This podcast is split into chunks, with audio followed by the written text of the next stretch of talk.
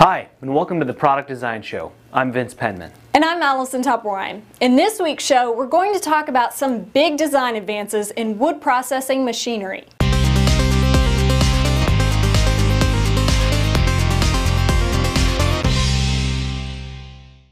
Many wood processing mills defibrate their wood, which means they have to break the wood into its fiber components.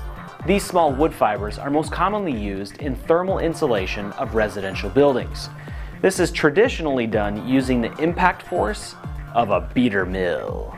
Designers at Grenzebach have created whirlwind mills that can process more than twice the input of conventional mills while using the same amount of energy. In a whirlwind mill, the wood is first crushed into large pieces by beating tools. These large pieces are accelerated and fluidized in air. This flow is then pulverized by grinding tools. The rotor component of the mill generates air whirls, which increase the number of collisions of the particles as well as the shearing forces. The whirlwind mill's thorough pulverization of the material creates only one uniform, controlled grain size, which eliminates the need for any further sorting. The only pulverizing process more violent than this is the process required by Tony Montana to say hello to my little friends. Today's woodworking industry features highly automated production lines. These lines can be slowed down due to manual steps like inspecting and classifying lumber before it is cut. But this inspection step is totally necessary because knot location, size, color, texture, and defects determine the end use of the lumber. Designers at Weinig have developed a scanner system that can inspect any type or size of wood almost instantly. By communicating that information automatically, the saw cuts can be automated to maximize the value of the lumber. The scanner completes these tasks in a fraction of a second, thus not slowing down the production speed. Great.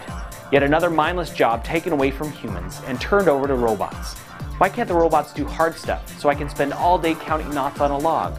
Or playing video games?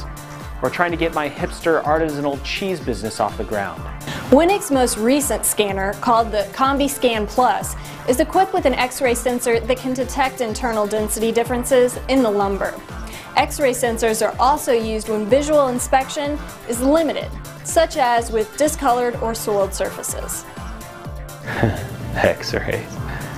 Wood product manufacturers are constantly faced with the challenge of where and how to stack the lumber. The challenge is even tougher in veneer production because after the drying process, the fragile veneers must be stacked with great care, very fast, and in very large quantities. Kind of like a game of Jenga, except with multi-million dollar robots who don't fold under pressure.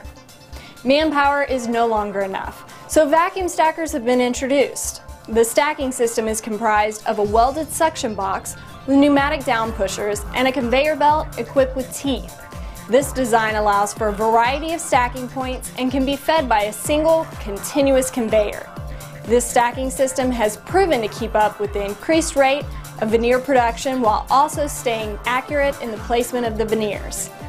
A great deal of the engineering behind large woodworking machinery relies on 3D CAD modeling.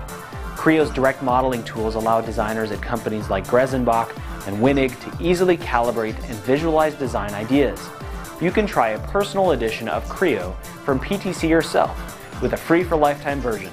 Simply go to ptc.com slash go slash modelingpe.